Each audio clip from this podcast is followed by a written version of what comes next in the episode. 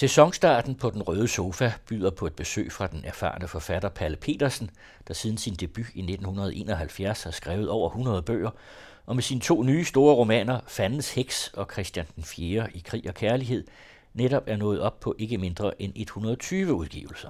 Han er medlem af Eventyrenes Klub. Det er Nils Holm Svendsen, der interviewer ham. Jeg vil gerne byde velkommen til Palle Petersen, øh, som er gæst i Forfatterforeningens Røde Sofa her i dag.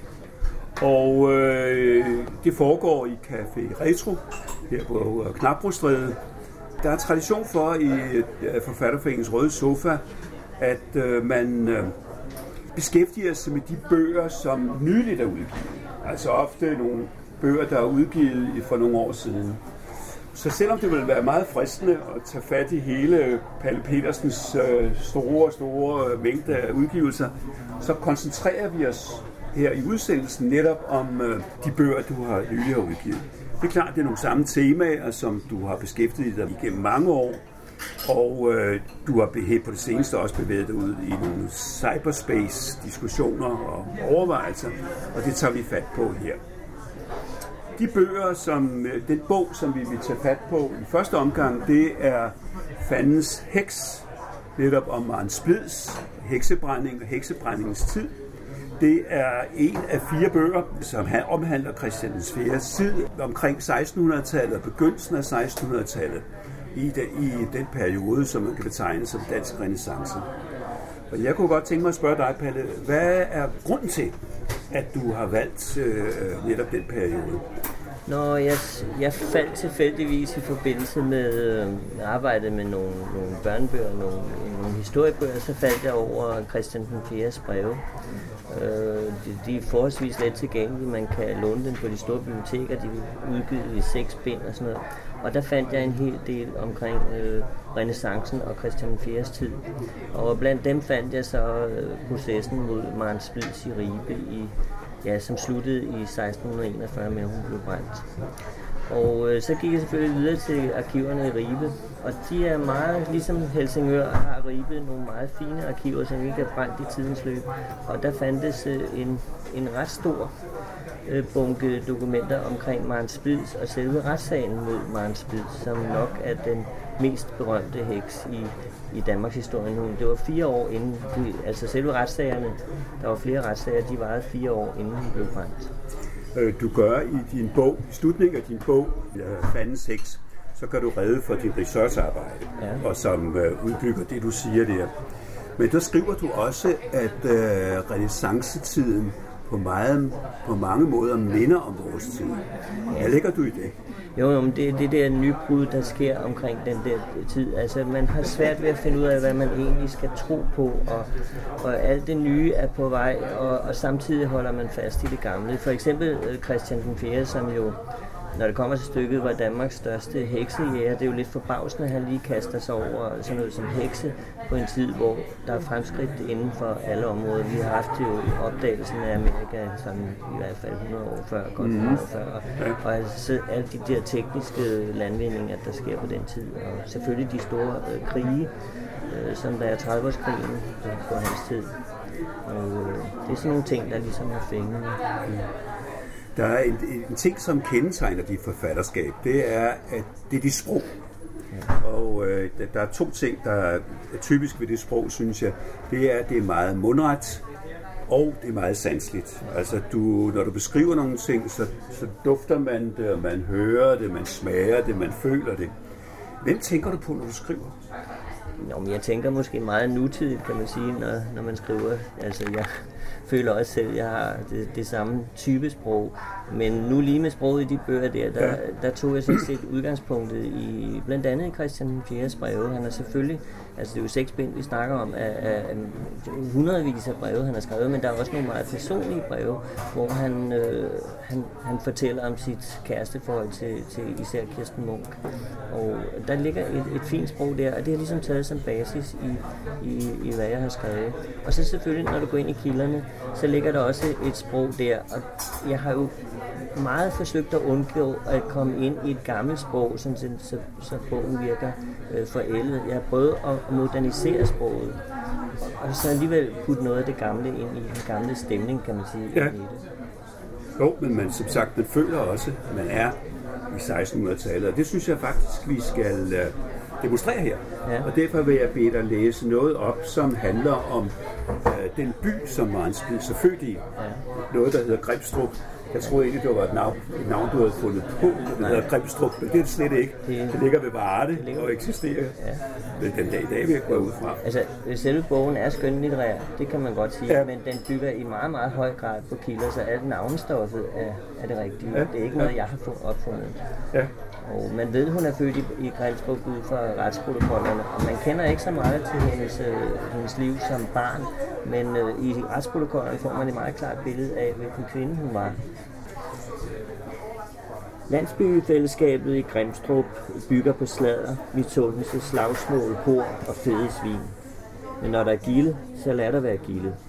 Se, de stærke kale kommer slæbende med majtræet. Det største, det stærkeste i skoven. Det er i hvert fald stort. Pigerne kommer med grænser af bøgegrene med forårsblomster flettet i. De binder dem fast til træet. Karlene planter træet i et hul midt i landsbyen. Den hedenske majstang stikker lige op i Guds himmel. De beder fromt Herren om et frugtbart år. Fløjter, trommer, fioler og sækkepiber spiller op, og de danser om majstangen. For dig, vi bærer maj i går, velsign os med et frugtbart år. Pas på. I den stærke valborgsnat holder trolde, hekse og elverfolk også fest. Køerne får kranser om halsen. De beskytter dem mod ondt. Man kan ikke øh, være for forsigtig. Byåren grønter rundt med en blomsterkrans om sin fede hals og spiller kongen af Grimstrup. Frederik kalder de ham. Til ære for kong Frederik den anden, naturligvis. Fede Frederik Svin har forædt sig.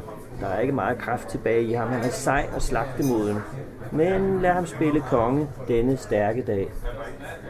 Pigerne har meget sig ud med flettet hår og pyntet sig med forårets første blomster. Se, dumme kale. Vi har klædt os ud for jer i de fine særke. Nogle har løsnet båndet i håret og blottet brysterne. Pas på, kraftkale. Pigerne er mandegale. De blinker, frister, de lokker, fortryller, for hekser. Kom og tag os. Kom, bangebukse. Karne går rundt som nyklippet får med vand i håret. Forvaskede bukser, der lugter af komøg. De glor fortryllet efter pigerne, skyller øl ned og en tår brændevin ovenpå for at samle mod. De er pigegale. Øh, Må, må, må, må vi røre ved jer, stammer de og rødmer. Åh, galskab er farlig denne stærke dag. Hvad kan det ikke ende med? Dagen er så lang, men i nat, i denne lyse nat, min skat, skal vi lege mand og kone. Klogeane står bred og mægtig og ser på. Hun lærer en høj latter. Det er en forbandet heks i enhver pige, og en satans horkal i enhver mand. Ingen hører hende. De er vant til den kloge kones grovheder. Anne har plukket hanen og trækker indvoldene ud. Dem kan hun spå om, om fremtiden i. Føj for den lede, de er rødne og lavrede. Grinet går af hende. Der er ulykker på vej. Ane graver videre i tarme, hjerte, lunger og kros. Der er sgu ondt i vente. Lille Ane ser med for at lære. De lugter ikke godt, mor. Hun øh, holder sig for næsen. Det er svært at tro noget ondt sådan en skøn majdag. Der er piger, som tror, de kan klare sig med bønder til fadervår, og de ender gerne med at få en ulykke. Men de fleste er fornuftige. De nøjes ikke med at bede Gud beskytte dem. De har, skam på dem, været hos klogeane. Hun har bundet små stykker lav ind i magiske ramser og dyppet dem i urtesaft. Det dræber mandens farlige sæd i pigens skød, så de ikke kommer i ulykke. Jo, den slags gode og onde kunster hører med til bøndernes gilde. En bøn til Gud og Anes magiske lav, så er man på den sikre side. Anne ser hen på Maria. Pas på, Maria. Pas på dig selv i nat. Måske er du ikke så stærk, som du tror. Måske er Herren ude efter dig.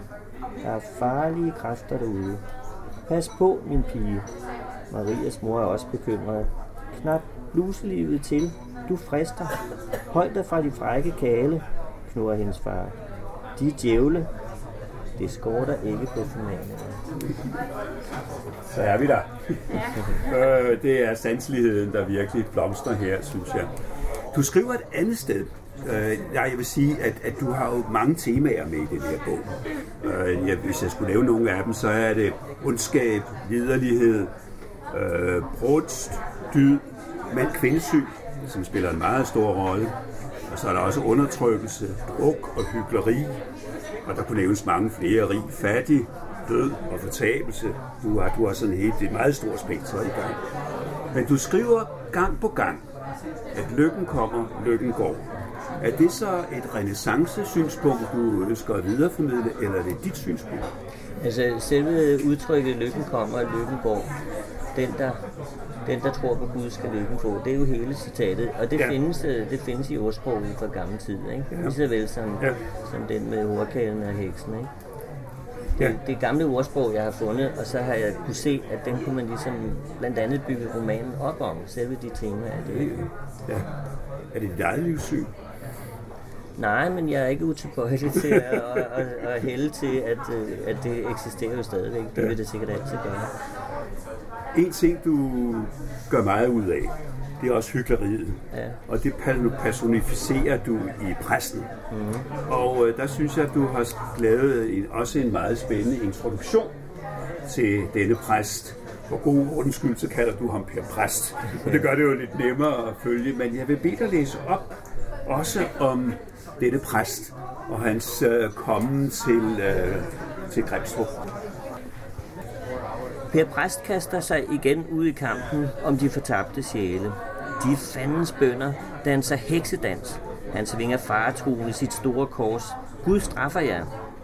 Vi træder bål, vi brænder hekse og, og, og trolde. De er vilde, de lærer. De lærer og griber præstens hænder. Kom med i dansen, frelsermand. Gud, fri mig. Han slår ud med korset, men taber det. Åh, Gud, fri mig vel. Bønderne tramper ubetænksomt på Jesus, så en arm brækker. De trækker den fortabte gudstjener med rundt i kæden. Rundt, rundt, rundt om den hedenske majstang. Vi øh, mangler majkongen, griner de. Rundt, rundt. Det er dig, præstemand. Dig, dig i nat. Smil, hæslige grin, blinkende pigeøjne, bævende bryster, nøgne ben, mare, hekse, vilde kale, bålet blusser. Det er et helvede. Gud, hjælp din arme tjener. Rundtosset bliver han trukket med rundt. Rundt, rundt, rundt, sækkepipe, fioler, fløjter, trommer, træskutram. Der var en skøn jomfru, hun gænger i lunden så ene. Der møder hun en fager ungersvend ud i de grønne enge. Alene denne sommermorgen. O højmaj, konge, træd dansen, rid sommer i by med pigen din, Maria, skøn som foråret selv, blusende rød, hold hende, tag hende, i nat bliver jomfruen kvinde. Er du milde, Per præst kæmper bragt. Jo, han gør sig. Han forsøger at frastøde fristerinden med bøn. Gud fader i det høje. Se dog fristerinden. Maria trækker ham løs fra kæden, forfører ham ind i midten. Du er majkonge, og jeg er dronningen. Per præst mærker hendes krop, hendes fulmende bryster, hendes... En djævel griber hans hænder. De famler, føler, nyder, tager hendes hede ånde. Han suger hendes hede ånde. Mestermanden vokser og vokser. Rundt, rundt, rundt, sækkepipe, fioler, fløjter, trommer, træskotram. Det er en maredans, en heksedans. Luthers salme runger i hans ører. Og myldrede djævle frem på jord. Og en opsluge vilde. Ej frygter dog, at far er stor. Det er deres trusser spilde. det er jo nok lidt ved, ikke? Nå. Løg, mor, spot, Per Præst vivler rundt i djævledansen. Lysten kvæler troen. Mestermanden tager magten. Åh, herre Gud, forbarm dig over din tjener. Den svagelige præst får en afmægtig tanke. Kan det tænkes, at herren har hyret en djævel til at friste ham, prøve ham, ligesom ham jo, som måtte gennem alle mulige plager, eller er det den onde fyrste, der forlyster sig med ham? Åh Gud, nej, det er sgu for utroligt. Han magter det ikke, han nyder det. Sådan har Gud skabt ham. Det er synd, synd, og det er så dejligt. Præsten bøjer sig, og med sine sidste åndssvage kræfter får han fat i sit knækkede kors og slår til. Vi bort din satans tøs. Den enarmede frelser rammer Maria i panden og sætter et blodigt sår. Au, din lille djævel. Hun viger, værger sig. Din satans tøs, den lille præst, fryder sig. Han slår vildt om sig med korset. Vi fremad frister ende. Musikken fiser ud, kredsen splittes. Hvad fanden er den sorte mand ude på? Det du ødelægge vores valborgsfest. Det svimler for gudsmanden. De møgbønder er djævelens yngel. Gud straffer jer, fanden tager jer. Per præst fra baglæns tilbage, værger sig med den korsfæstede ind i sin kirke. Han griber maleriet af Jomfru Maria med glorie. Heldigvis sidder den smukke jomfru alene uden sin frelserdreng. Hun er et katolsk afgudsbillede, skriger han. Han korser sig og slipper hende ud. Jeg, gudstjeneren, skal vise jer ureformerede bønder. Den underskønne, fortryllende kvinde skal ikke frelse jer ugudelige bundetampe mere. Han slipper sgu Maria til bålet. Bønderne stivner og skumler. Det kan den forbandede gudstjener skulle da ikke være bekendt. Og hvad siger herren? Det var hans elskerinde. Han må da stoppe den mand. Den hellige, underskyndende, barmhjertige jomfru. De har tilbedt hende sådan altid. Hun har hjulpet og beskyttet dem og trøstet dem. Hun har næret mændenes hedeste drømme og været kvindernes moderlige beskytter. Hende kan vi sgu da ikke undvære men de tør ikke overfalde den hissige sorte gudsmand. Han har sikkert herren på sin side. De kommer med et beskeden forslag. Hvis øh, hun, altså jomfruen over alle jomfruer, hvis hun skal ud af Grimstrup, skal vi så ikke hellere sælge hende til papisterne? Tak skal du have. Øh, I det her, der, udover det skildrer det her, det, det hyggeleri, det, man kan næsten regne ud, det går galt for Per Præst. Altså, han lader sig nok af alle de skønne kvinder, øh, og øh, øh, han forfalder mere og mere. Det skal også siges, at Per Præst skal jo overtage enken fra den gamle præst. Det jo var ganske almindeligt øh, i datiden. Det kan man se på en række for eksempel tavler over, hvem der har været præster, hvem de har været gift med. Øh, men det går galt for ham. Så tænker jeg på, øh, at hvis man skildrer de forskellige personer, øh, så er det svært at finde nogle helte. Mm. Der er mange skurke i dine romaner. Hvem er, hvem er dine helte her, synes du selv? Jamen, jeg synes egentlig ikke, det er svært. Det er jo så kvinderne, ikke? Altså, det er jo i, i høj grad Maren Spidser her, i det tilfælde Maria, hendes, ja. der, bliver, der er hendes mor, sådan ja. set, ikke? Ja. Det, det er jo kvinderne i høj grad, som, øh, som er de undertrykte på den tid. Altså, der er et lag af undertrykte folk selvfølgelig, ja. men altså kvinderne, man ligesom, de ligger, de ligger lavest til hele hierarkiet. Ikke? Også blandt bønderne er det jo trods alt mændene, der, Ligesom vi i grunden møder det i mange kulturer i dag, er det jo mændene, der dominerer. Så derfor må kvinderne ligesom blive heltene. Det er de undertrykte, der er heltene? Ja, det vil det altid være i, i det, jeg skriver, tror jeg. okay. Det var lidt om, om øh, fandens heks. Øh, jeg vil også sige, at, at Maren Splids er jo en, en historisk person, som jeg ved rigtig meget om ja. i virkeligheden. Og øh, du skildrer jo hele hendes udvikling, og også hendes øh, forholdsvis, eller rettere sagt, hendes lykkelige ægteskab med Laurits. Jo. Og øh, han er vel den eneste mand, så vidt jeg kan se, der er anstændigt menneske i din bog, er det ikke? Det er faktisk ikke rigtigt, fordi øh, altså, jo, fordi at, øh, altså, det ender med, at de, må, de bliver tvunget til at lave en retssag i, i Ribe, og der frikender de hende faktisk. Ja. De frikender i den første retssag, så der er ingen tvivl om, at i hvert fald det højere, eller sådan i hvert fald ret høje øh, del af borgerskabet, han tilhører Maren Splids og, og Laurits Splid, som er ja. hans mand, det høje borgerskab, de støtter hende, og de forsøger at få hende frikendt. Men, men så er det jo til sidst, at, at kongen kommer og, og griber ind og, og kalder hende til København. Ja. Altså, det, hele, hele sagen omkring hende er fuldstændig absurd. Maren Splids bliver, bliver gift med den her relativt rige skrædder, Laurits Splid, som er en af de førende skrædder til synligheden i Ribe. Og så er der en fattig skrædder, som hedder Didrik, og han har tilnavnet Paradisskrædderen, Didrik Paradisskrædder. Altså han, han, han, øh, han vil gerne have Maren Spids, det er der ingen tvivl om. Han drømmer i hvert fald om hende, han er mareridt om hende. Og husk på, hun hedder også Maren, og det gør det jo ikke bedre. Altså, det, det er ligesom allerede der, at hun lidt belastet ved, ved sit navn. Og øh, så er det jo, han drømmer om, om Maren, og, og, og, og begynder at sige nogle ting til hende, og så, så til synligheden på det tidspunkt øh, bestyrer hun faktisk et værtshus øh, ved siden af deres, formodentlig deres eget hus i Ribe, som stadigvæk ligger. Man kan stadigvæk se, det ligger lige over for Domkirken. Mm-hmm. Og, øh, og hun bestyrer det der værtshus, der kommer han så ind, og da han så kommer hjem fra det værtshus, så bliver han meget dårlig. Og det ser ud som om, han har, han har drillet øh, Maren Spids, eller sagt noget sjovt til hende formodentlig. Og hun er blevet gal og muligvis blandet et eller andet brækmiddel i hans, hans, øh, hans øl, ikke? Og så kommer han hjem, og så øh, bliver han meget dårlig, og hans kone tilkalder så fire andre nabokoner. Og så kaster han op. Og de når at fange hans bræk i et vandfad, eller i, mm-hmm. i et bækken faktisk, ikke? Og, øh, og det viser sig, at det der bræk, han kaster op, det er levende. Og jeg forestiller mig, at det må være nogle spolorum eller andet, han har haft i maven. Og øh, det bræk, det bræk ender i sidste ende med, fire år senere næsten, ikke? der ender det med, at det er det, hun bliver dømt på. Mm. For det må være fandens djævelskab, det han har brækket op der. Og så er det, at han fortæller lidt senere, at han den nat har haft, øh, haft mareridt omkring Maren Spids. Øh, hun har sat sig på ham sammen med to andre kvinder, men han kan i hvert fald kun genkende hende. Øh, eller også er det en djævel i hendes skikkelse, som han siger. Og hun har sat sig på ham og taget i hans lem. Og det er ting, som står i retsprotokollerne. Og, øh, og så er det jo så, at han brækker det der op, og så siger man, det må så være Marl Spids, der ligesom har forgjort ham. Og hun bliver selvfølgelig stik tosset, da han begynder at prøve at udbrede sig om det i byen.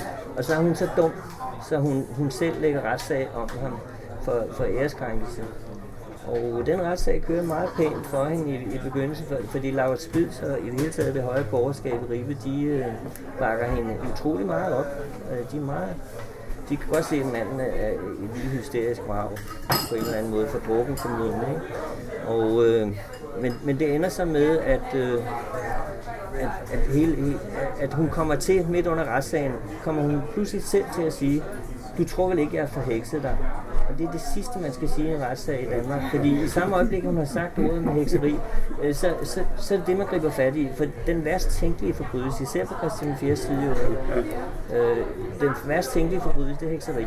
Eller trolddom i det hele taget. Ikke? Og, øh, og der, der er jo så, at, at øh, det der ord kommer, og, og så lige pludselig, så vender sagen. Så skal hun, og hun skal selv bevise, at hun ikke er heks. Det er ikke noget med, de skal bevise det. Altså bevisbyrden omvendt. Det er hende, der skal bevise, at, at hun ikke er heks. Og så er det jo, sagen kører, og så bliver hun sammen frikendt. Og så går der nogle år, der går faktisk næsten to år, og på en eller anden måde for ham der, Dietrich Skrædder, han får foretrædet for Christian 4., da han er på Haderslevhus mm-hmm. i, i Jylland. Hvordan, hvordan han har fået det, det er ikke godt at vide. Men på samme tid har Christian 4 store problemer, eller rettere sagt, han er blevet skilt fra Kirsten Munk, mm. som var hans livs store kærlighed. Og han opfatter egentlig også hende som en heks, men tør ikke anklage hende. Han har i hvert fald meget også. Han er selv udsat for de der ting der. Og, øh, og der, der er det så, at Didrik får overvist ham om, at, at de her borgere har frikendt hende. Sagen er ikke helt indlagt, den nu. Den ligger der stadigvæk, men man har bare lige slet, ligesom glemt den. Man har med vilje glemt den, ikke? fordi man ikke vil rive op i det igen. Så kalder øh, kongen, så Christian 4, han kalder hende til København, og på trods af, at det er ulovligt på det tidspunkt at torturere folk, så ser det ud som om, han har tortureret hende, og så får han så en tilståelse. Hvad gør han så? Han dømmer hende i sit eget ret og ting det nøjes han ikke med. Han tager hende også og sender hende tilbage til Ribe mm. og siger, nu har I bare at dømme hende. Og alle dem, der frikendte hende, de får bøder alle sammen, fordi de har jo frikendt en troldkone. Ja, plus at der er en række kvinder, der bliver, også bliver anklaget ja, hekseri. Der, der er flere andre kvinder, men det, det er faktisk kun en af dem, der bliver brændt. Der er en, der bliver brændt. De andre, de flygter, og borgerskabet dækker til synligheden over. Ja. Nogle af dem kommer tilbage, andre ser man aldrig mere til når en heks først har tilstået, hun er en heks, så har man lov til at torturere hende. Ja, altså det, men det er jo først, når, og så er det tilstående kommer. Det, Jamen, så er det tilstående, de der almindelige fjollede tilståelser om, ja. at, at hun har set sig galt på en eller anden, og så er han blevet dårlig og har fået kræft i ryggen, eller sådan nogle ting. Ja, ja. Og en tysk officer, som, som en hund har fulgt efter ham, og han tror, det er djævlen, og han mener, det er Marens Spils, der har den hund efter ham. Så nogle besynderlige anklager kommer der op, så, og så er det, hun bliver dømt. Ikke? Ja. Og så bliver hun brændt i 1641. Men det er rigtigt, hvad du siger. Det er jo interessant, at borgerskabet til syden bakker op. Og Ja. Laurits bakker hende fuldstændig Ja. op. Det er jo Han- meget kærlig lige til det- lige- Usædvanlig kærlig Ja. i datiden. Lige Ikke? til det sidste øh, bakker han hende op, ikke? Og de har jo også en datter, som, som lever videre i Ribe efter den tid. Men der er meget stille omkring Laurits efter den tid. Men ja, det til synligheden bliver han højt respekteret også efter han er brændt. Ja. For man kunne jo godt tænke sig, at han var blevet anklaget for at være ledtog men det bliver han ikke. Nej, nej, det, det, det, det, er det, det, ikke det på er andre tale. kvinder, hun angiver, og som hun bliver tortureret til at i. Og det er, altså, der er jo hekse. Der er jo ingen tvivl om, at der går nogle gamle koner nede i, i de fattige kvarterer dernede og leger kloge koner. Og, og det er jo en form for hekse. Og mange af dem har givetvis også forskrevet sig til djævlen, for det gjorde man. Altså, de, de der gamle kvinder, som ikke havde nogen andre måder at forsørge sig selv på, de forskrev sig til, til djævlen med deres blod. Og man har fundet de der papirer, hvor der står, at jeg forskriver mig til djævlen. Og, og, og, og så øh, skulle man så blive lykkelig på den måde. Og de der, sådan nogle ting finder de jo. Martin Spids ved også, at der er nogle af dem, der er det dernede. Så dem, dem, dem tager hun så også af. Men de bliver jo også brugt som kloge koner. Og, Ja, øh, og øh, har givetvis øh, noget viden om helbredende urter og sådan Jo, noget. men det, det er de jo ligesom tvunget til, fordi de har ikke... Enten kan de forsørge sig som prostituerede, eller også så kan de blive kloge koner. Det var muligheden for sådan en enlig kvinde, især enke dengang. Ja. Og hvis de er grimme og gamle og sådan noget, så, har de faktisk ikke andre muligheder end at forsøge at lege klog kone. Og de truede jo også folk, og meget tit sagde de, hvis ikke du giver mig nogle penge, så brænder jeg dit hus af. Og så blev folk jo bange, ikke? Og så gav de dem penge. Og, og derfor var der de folk, de, de eksisterede. Ja, ja det, har, vi- det har været virkeligheden Ja. for folk. Men. Maren Splids var sådan en, en stolt borgerkone. Hun, hun ligner slet ikke det, vi opfatter ved en heks. Hun var en stolt og sikkert, hun så sikkert meget godt ud. Øh, har været deroppe i 40'erne eller sådan noget lignende, ikke? Mm. Og, og Jo, sidste hun, 30'erne, hun hun ligner ikke det billede, vi har Ja. af hekse. Nej, nej.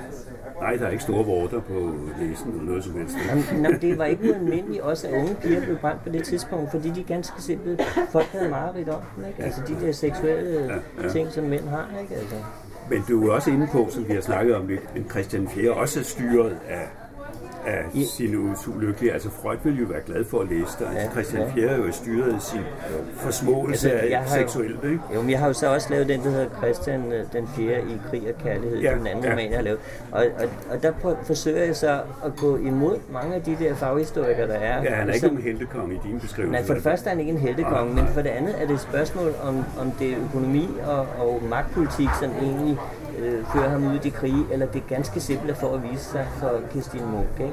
Ja. Altså, fordi Kirstine Munk var han jo betaget af i, i, i 20 år. Hun var 18 år, og han var 19 år ældre. Ikke? Ja, ja. Og hun kunne ikke lide ham, det er der ingen tvivl om. Hun forsøgte også på et tidspunkt at give ham gift, ikke? og hun forsøgte også at, at sætte en troldmand på ham, ikke? og sådan nogle ting. Og han havde det svært med hende, for han blev ved med at elske hende. Ikke? Det kender vi jo godt. Ja, ja. Du skriver for øvrigt om Christian 4. i den beskrivelse der, øh, hvor også hvor landsknægtene de kommer til Grimstrup Ja. og ødelægger byen. Der, der har du en passus om, livet er ikke altid skønt. Livet kan være afskyeligt og ondt. Ja. Er det et ordsprog, du har, eller er det øh, din egen konstatering af tilværelsen?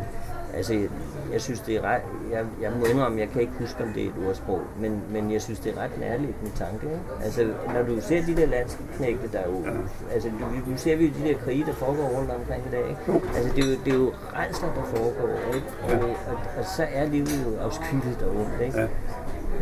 Og, men jeg opfatter jo at ikke livet som afskyeligt ondt. Jeg synes, det er smukt og flot, og, men vi sidder jo også her i i et godt miljø, og, og har alle muligheder for det. Meget stor frihed i øvrigt, ikke? Og, og en vis rigdom i hvert fald, ikke? Så det er ikke Palle Petersens sorte menneskesyn. Nej, det er en skildring af 1600-tallets virkelighed. Jo, men du kan se, hvad der foregår nede i, i Syrien for eksempel i Ja, øjeblikket. ja. Altså, det, det er jo nøjagtigt det samme. Det er jo rene slagterier, ikke? Krig, det er krig jo gør alle mennesker brutale. Ja, ikke? Og, og under 30-årskrigen der, sådan meget af tingene sådan set foregående, ikke? Ja. Det, der var en brutalitet, som ikke engang, at den er endnu værre, end det vi ser i dag. Fordi det, det foregik mand til mand, og det var med svær, og det var voldtægter, og, og der var overhovedet ingen tvivl om, hvis en, du kunne næ- nærmest sammenligne det med nazismen, ikke? Hvad der foregik der, ikke? Den voldsomme brutalitet, ikke? Nu øh, kalder du kaldes denne her bog for en skønlitterær bog, eller en far, Ja, ja. Du, men du siger selv, at du har en klar faglig tilgang til det. Det er jo. ikke en, en, en fiktionbog, det har i høj grad øh, en, en forankring i virkeligheden. Øh, gør du der nogle gange overvejelser, hvad forskellen er på at skrive skønlitteratur og faglitteratur? Jo, altså jeg vil nok sige, at det, det er en skønlitterær bog, ikke? Ja. Men, men den bygger sig på nogle meget faste kilder, ligesom i øvrigt mange skønlitterære bøger gør, ikke? Altså jeg havde jo store problemer med, jeg sidder inde i en retssag med Maren Splitz, jeg får smadret meget sympati for hende, ikke? Og, og jeg har jo meget svært ved at brænde hende til sidst, det ville jo være meget lettere at lave en, en lykkelig slutning, og det er det, du, du, du er styret af kilderne, og det er sikkert rigtig godt, at, at man er tvunget til at, at tage konsekvensen, ikke? Altså hvis det var en Hollywood-film, og hun aldrig brændt. Nej, nej, det var blevet happy ending. Men, men det, det er sådan, altså det er sådan, jeg synes egentlig, det er meget spændende at arbejde med, med rigtige kilder på den måde. ja, Men jeg vil sige, to tredjedel af den er alligevel skønlitteratur, ikke? Altså, Ja. Men selve mønstret i retssagen og selve, alt det er meget nøjagtigt beskrevet efter, hvad der foregår. Også for eksempel hendes, hendes vrede under retssagen, Ja. hvor hun jo øh, kaster nogle voldsomme udtryk ud mod dem, ikke? Det, det er ting, der er skrevet ned, Ja. ja. sikkert med rystende hånd i retsprotokollerne, ikke? Så, jeg synes, din tankegang er spændende, at, at, at virkeligheden gør, at du bliver fastholdt i noget, du egentlig hellere vil have endelig lykkeligt. Jeg, jeg, jeg, jeg, er ved, jeg er ved at tude til sidste år, Ja, ja. ja, skal vi have brændt hinanden. Ja, ja, ja. jeg synes, det er sørgeligt. Øh, Jeg synes, nu, nu kan vi selvfølgelig ikke om, omtale de andre bøger, du enten Nej. har skrevet eller er på vej med. Men øh, Christian 4. krig og virkelighed, er der noget specielt, øh, du vil trække frem, som også som supplerer denne her verden, som du skildrer her? Altså, det, det, man kan sige, det er to parallelle bøger. Da, da jeg, havde, jeg arbejdede jo først med Maren Splitz, fordi jeg synes, hekseprocessen var spændende. Ja. Og i øvrigt lå jeg på det tidspunkt i skilsmisse, ikke? Så, Okay. Og det gjorde det jo ikke anderledes. Jamen, det, det er jo meget spændende, også fordi vi snakker meget om, at en kvinde kan fortrylle en mand, ikke? Ja. Men det er jo lige så nærliggende at sige, at hun kan forhekse en mand. Altså, så, er Ja. vi, så er vi inde i noget, der er meget farligere, men det er virkelig det samme. Ikke? Okay. Og, og de er jo fuldstændig rette, altså det kan, det kan jo ske. Ikke? Altså, ja. Og det, det synes jeg var spændende. Men så, der, der faldt jeg jo så over Christian 4-kilderne, og øh, jeg synes, de var, de var meget spændende, fordi jeg kunne give et nyt syn på en konge. Altså, jeg mener, vi har en myte, som er skabt af Ingemann, de der historiefortæller. Ja, I øvrigt også af, ja. af faghistorikere, ikke? hvor man siger magtpolitikker, og det er for, at han vil vinde over den svenske konge. Men hvis du, hvis du, hvis du ser parallellet, hvor han, hvornår starter han ind i de der voldsomme krig, det er da han vil imponere hende. Han vil Fordi ganske hun ikke vil gå i seng med hende. Ja, Det for det, eksempel. skaber- Også kan han ikke. Han, det er muligt, at han slet ikke kan finde ud af det. Altså, ja, ja. Men det er, nu ikke, det er der nu ikke meget, der tyder på, for han får 12 børn med hende, ikke? Jo, jo, jo, Altså, jo. og plus en, en del aborter faktisk, ikke? Altså, så, og, og hun, det er jo grunden til, at hun i øvrigt også forsøger at forgive Christian 4, hvad der også er kildemæssigt. Ja. Fordi han Ja. skriver det selv i sin dagbog, han er fuldstændig op og så køre over, hun har givet ham noget, som, øh, ja, der står faktisk for at bruge det rigtige udtryk, for at betage ham lysten. Ikke? Fordi hun vil gerne stille, hun er bange for at dø i barselseng. Altså en tredjedel af alle kvinder dengang døde i barselseng.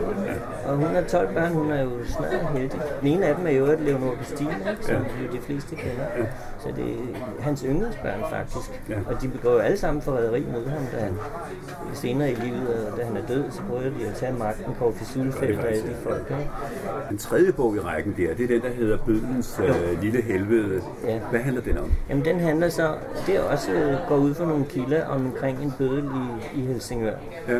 Som, øh, altså, det, det er ikke så voldsomt store kilder, måske lad os sige, der er måske 10 sider eller sådan noget i, i arkiverne, ikke? Men der har jeg så bygget op til en hel bog, hvor jeg ligesom har prøvet at beskrive den del af samfundet, Ja. øh, som er bødler og prostituerede og, og, og alle sådan nogle fattige folk, som lever nede Ja. i, i de fattige kvarterer i Helsingør.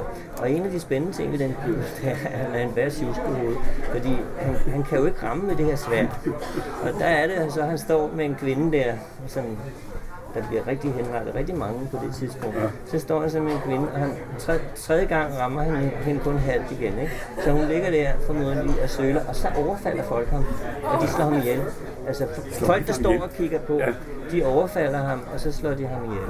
Men det er jo, det er jo en folkeforlystelse, men der er altså alligevel... Ja, men det der, det synes det er for man, det er for meget. Det er ikke? for meget, det, ja. det, jeg ved ikke, han er formodentlig været fuld, ikke? Det er fulde svin, som, ja. som ikke kan ramme, ikke? Altså, hvad er det for noget, ikke? Og, og det synes jeg så var spændende. Og den sidste, det, det synes jeg dybest set er en af mine bedste Gilde, Gilde, det er omkring uh, Trankebar. Bogen hedder Dansk Koloni i Indieland. Ja, i Indieland. Og jeg har været i Trankebar flere gange også. Ja. Og, også, og det spændende ved den, synes jeg, det er at arbejde med kultur. Altså på den måde, dansk kultur og indisk kultur. Vi tror, vi er, er overmennesker, kan man jo så sige. Og det tror vi også, vi var på Christian 4. side. Vi er meget bedre end dem, vi er meget dygtigere. Men han sender så den her flåde på tre skibe ud til uh, India det Sri Lanka, altså Ceylon, som de skal i Europa. Ja. Eller, eller ja, han tror faktisk, han har en kontrakt med en, med en, med en konge på Sri Lanka. Portugiserne kan heller ikke lide, de er der, for de har jo magten ude der. Ja, ja, ja, ja, så nogle af dem bliver faktisk hængt som sørøvere. Og af de der næsten 400 mennesker, der sejler ud, der er kun halvdelen overlever på hjem igen. De er halvandet år om at komme derud og det er en frygtelig rejse. Og så møder de inderne, som har et samfund, som er meget mere veludviklet end det danske på det tidspunkt. Og de har sådan set også udmærket våben.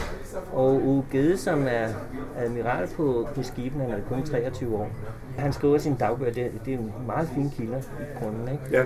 Han, de, de findes stadigvæk i bibliotek. Og, øh, og han skriver så, at den her Nike, altså sådan en slags konge derude, han, øh, han har 365 kroner og store guldskatte og elefanter. Og han står jo og kigger på de der elefanter. Der er aldrig en dansker, der har set en elefant før. Han prøver at tage en med hjem til Christian 4. Ja. Den, men den, den øh, smadrer båden, han kommer ud i. Man kan ikke se en elefant i Københavns Gade. Altså sådan nogle ting er der derude. Men, men det, hovedtingen er, at de, de, de, de får jo ikke den koloni. De får lov til at lege den. Han må betale 12 kanoner for at få lov til at bygge en borg der, så han kan handle derfra. Og de næste mange, mange år, der må danskerne betale meget stor leje for at, at få lov til at handle for byen. Og inderne, de truer dem, hvis ikke de betaler mere, så kommer de med 20.000 mand og krigselefanter og smider dem ud. Ikke? Og det gør de så. Altså, vi har fået en god gennemgang, eller det er, det er en spændende gennemgang, og jeg kan høre, at du brænder for uh, netop skildringen af, af denne tid uh, igennem person, uh, levende personer. Ja. Den første bog, du udgav, den hedder uh, Miki, ja. en grønlandsk svedehund. Ja. Uh, det er sådan et udtryk for din kærlighed til Grønland. Du kom til at skrive mange bøger om Grønland. Ja, jeg har skrevet 20 bøger om Grønland ja. faktisk. Ikke? Ja. Og Miki var den første, og det på det tidspunkt havde jeg skrevet en lille smule. Jeg havde også lavet et par hørespil i for Danmarks Radio. Men så var jeg jo så i Grønland og arbejdede i Grønland og fik så de her øh, syv slædehunde, som jeg var fuldstændig vild med at køre med. Ja. Og også den dag i dag står det så et af højdepunkterne i mit liv, de der store slæderejser, vi havde. Og øh, så tog jeg nogle billeder af de der slædehunde. Altså, jeg, jeg siger nogen, så er det tusind billeder og sådan noget, fordi man holder rigtig meget af, ligesom med børn, ikke? man holder ja. meget af dem. Og de der hunde, hvad de kunne, når man var ude i, i mærkelige situationer, ude helt den ene langt ude. Øh, det var helt fantastisk. Og så sendte jeg dem til et forlag. Der mange flere forlag, 6-7 tror jeg faktisk. Nå, på én gang? Ja, men det var så 70 billeder. Sådan. Så var det okay. Borgens forlag, der sagde, hvis den bare var på 20 billeder, så ville vi godt udgive. Det var meget dyrt at udgive farver dengang. Ja. Så, så øh, lavede sådan en lille hæfte, faktisk ikke særlig kønt hæfte, når man ser det i dag. Øh, sådan en lille hæfte, og den solgte 20.000 og kom ud i fem lande. Og lige pludselig så var jeg forfatter. og, ja, og så spurgte de selvfølgelig, om jeg ikke ville lave en bog mere. Så lavede jeg en, der hedder Kender du Grønland? Ja, og, og, og, og, så, så kom der også, hvis, kom også en, der hed Enoch og Fanger eller sådan noget. Men, men jeg lavede flere grønlandsbøger, men, men så var det jo, altså, så var jeg jo etableret forfatter, og så spurgte jeg, om jeg ikke ville lave noget andet. Så kom jeg ind på historiske ting, og jeg lavede sådan en historie, øh, hvad skal jeg sige, serie, serie ikke? Ja, på 10 bøger, som blev meget øh, solgt, og det gav mig en meget stor frihed. Så efter en, faktisk kun en 4-5 år, der stoppede jeg som skolelærer, som jeg var dengang, ja. i 75, og, øh, og så levet rigtig, rigtig godt, sådan set, som forfatter siden, fordi bøgerne solgte bare godt. Altså, og jeg tog selv billeder til dem, så jeg havde ligesom styr på det hele. Jeg lavede også tv og radio dengang, men, men der har du ikke styr på det hele. Der står et hold derovre, de, sådan nogle fagforeninger, der synes, nu skal de spise frokost og sådan noget. Men der kunne jeg selv... Det er dig, der bestemmer, når du skriver Det er mig, der bestemmer. Ja. Og jeg fik altid stor frihed, og jeg lavede også kun det, jeg havde lyst til. Ja. Og det, det blev så til 120 bøger. Så. Nu er du skrevet 120 bøger, som du siger, ja. og øh, du er i en alder, hvor de fleste er gået på pension. Ja. Der er ikke noget, der tyder på, at du vil stoppe med at skrive. Men altså, jeg plejer at sige, at min motto det er at skrive at leve. Ikke? Altså, ja. det, det ligger mig dybt i blodet. Jeg skal ligesom formidle nogle ting. Jeg skal øh, ud med nogle af de indtryk, jeg har, jeg har lyst til at fortælle. Ikke? Og, øh, og jeg, nogle gange, altså det der med at skrive, det ved du nok også selv, det, det kan være meget svært, og nogle gange er det faktisk meget let. Ikke? Altså, det, nogle gange så flyder det bare for en, ikke? og når det gør det, så, så er det som regel. Så du bliver ved med at skrive? Ja, det gør jeg. Har du så nogle specielle ting, som det, du, du mangler at skrive? Jeg mangler de der to historiske romaner. Ja. Men, men jeg har også jeg har også andre ting. Jeg, jeg har jo aldrig manglet idéer, men, men nu mangler jeg mere tid, og nogle gange synes jeg også, at jeg skal bruge mit liv måske til lidt andet end at skrive. Jamen, det har du gjort. Du har rejst i 50 lande. Ja, jo, jo, men det har, det har jo, jamen i de lande der, det var jo meget tit for at lave bøger om børn i andre lande. Der har jeg jo lavet omkring 40 eller sådan noget. Ja, ja. Øh, så, øh, men, men på en eller anden måde er det vel lidt tilfredsstillende efterhånden. Altså, jeg har set så meget, og nogle gange synes jeg faktisk, at jeg har set for meget, fordi... Hvorfor det? Det sidder i hovedet. Altså, man, man, kan, man kan blive glad, man kan blive ked af det på grund af, af ting, man har set. Ja. Som, for eksempel nu her, bare for to-tre år siden i Indien, hvor jeg boede i 14 dage i Old Delhi. Altså, jeg troede, at Indien var på vej fremad. Men det der var fuldstændig fortvivlende. Altså, at, at, se livet blandt uh, de kasteløse og sådan noget, det, det var meget det var meget hårdt, synes jeg, når man tænker på, på den rige verden, vi ser. Men det er stadig indtryk på dig, og ja, du er stadig engageret i det, og du vil gerne stadig formidle det. Ja, Palle Petersen, vi skal runde af. Ja. vi siger tak til Palle Petersen, som har været gæst i Forfatterforeningens Røde Sofa, som foregår i uh, caféen Retro i Knapostræden. Tak skal du have. Begge de omtalte bøger af Palle Petersen, Fandens Heks og Christian 4. i Krig og Kærlighed, kan også få som e-bøger.